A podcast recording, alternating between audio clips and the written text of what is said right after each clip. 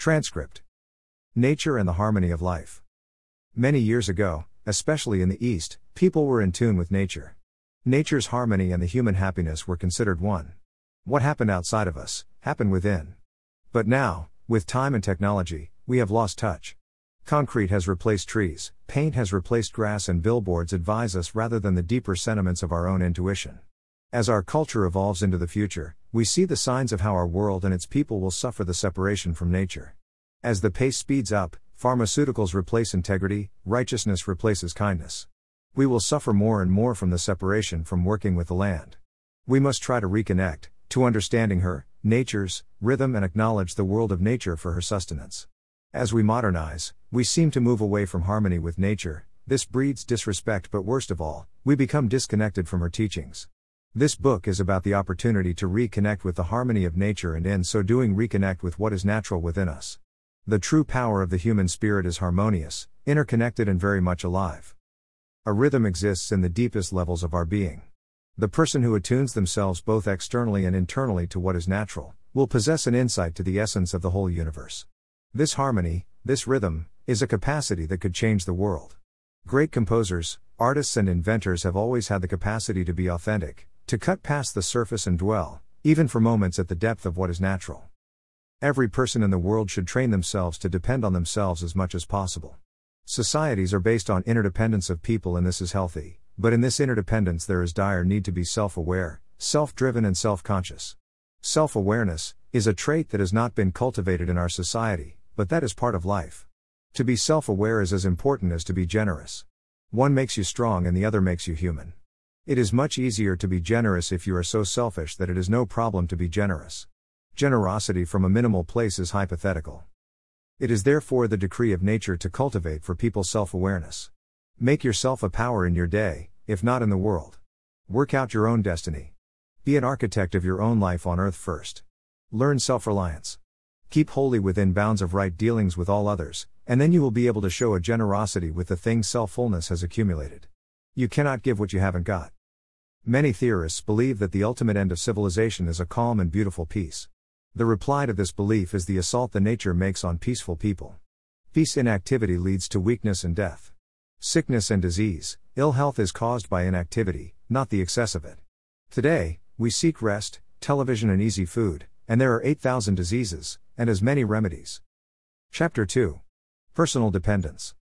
The first step towards strength is personal dependence, the ability to depend almost solely on oneself. It is not the same as personal independence, as that excludes other people. You must learn to work with others. They are made to support your path. Depend on your own efforts and your own energy, and make all progress you can in the world by inspiring others in your team.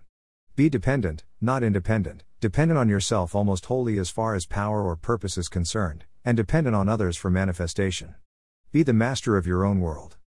When a person is so weak as to consult an oracle, they cease to command the respect of nature. When they ask a fortune teller to outline their future occupation, they sabotage their own journey. When people run to a fortune teller, an astrologer, or oracle for guidance, their fates are sealed. Nature selects her favorites, but never from this class of people. She errs on the side of the strong at heart. She has the power to make or break any human being. Do not forget this great fact. You cannot afford to antagonize nature, for she is the controlling force of life. When nature becomes your enemy, you are the target of all her antagonisms, and she carries many in her equipment.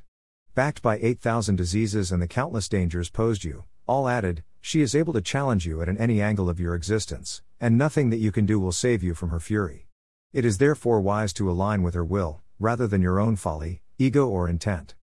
The strong person never dies young, rarely by accident, for nature takes care of those who are on purpose.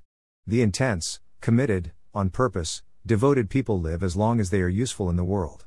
Those with emotional unconsciousness, with no active purpose, who fill their lives with the lowest of priorities, are of no value to nature and are in constant argument with nature's intention. No wonder the righteous die young. They are weak as a rule. They have the willpower of water and the backbone of jellyfish. They offend no depth, and therefore are nothing but just good, negatively good, weakly good, morally good, but not vitally good. The moral law is made solely to keep tempted persons out of temptations, but strong people know nothing of temptations. They rise out of them as a cumulus cloud clears the fogs on the swamps. Nature's purpose. She drives straight to the point, and cares nothing for the agony of her subjects. Nothing has ever happened without her consent. There was once a time when most deaths were by violence, now they are by accident or disease, but nearly all are the result of a conflict with nature. Physical disease is the result of defiance of the laws of nature, generally by a preceding generation. Harsh as it may seem, the time will come when sickness will be counted as a crime. In the plan of existence, there is no room for defiance of the laws of nature. This statement refers not to people who are weak in body only, but to those who are weak in mind, deficient in energy, without purpose, inactive in their duties, and lacking in character. Nature's rewards. Rewards are granted by nature alone. She can give you long life and health, with ceaseless gratification and a boundless pleasure for your existence, if you are a part of her march of progress. Food and lifestyle must change radically in order for us to appreciate the world in which we live. Today, the purpose of living is so vague that most people can't see the purpose of trying to live at all. Health must be so improved that it makes every doctor and health retreat the laughing stock of nature. This step is not difficult, as it just waits for the invention of proper food and lifestyle. If you don't care to cultivate your mind and soul, with commitment and discipline, then you will struggle to find any use whatsoever in living. What good value can you be in the world? What have the years ahead in store for you that makes you want to remain on Earth? The whole generation of which you are a single unit consists of millions and millions of people and they as a whole constitute just one step on the evolution of humanity. Your role is not insignificant. Every atom is important to nature. You are a huge mass of them. She will not waste the resource. Should you think that it is possible to waste your life, then nature will act in accord with her own laws and make best use of her resource. You will be challenged. Why would people remain here to worry and to suffer burdens, and see no relief, just to breathe, eat, get rich, sleep, and die?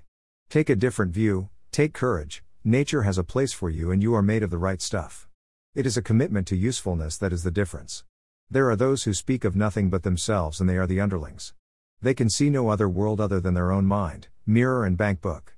They are not wrong, only small. The masses that come and go are in the great melting pot of nature, but those who rise up in their mind with hearts open, a committed will, and with souls of iron are never lost.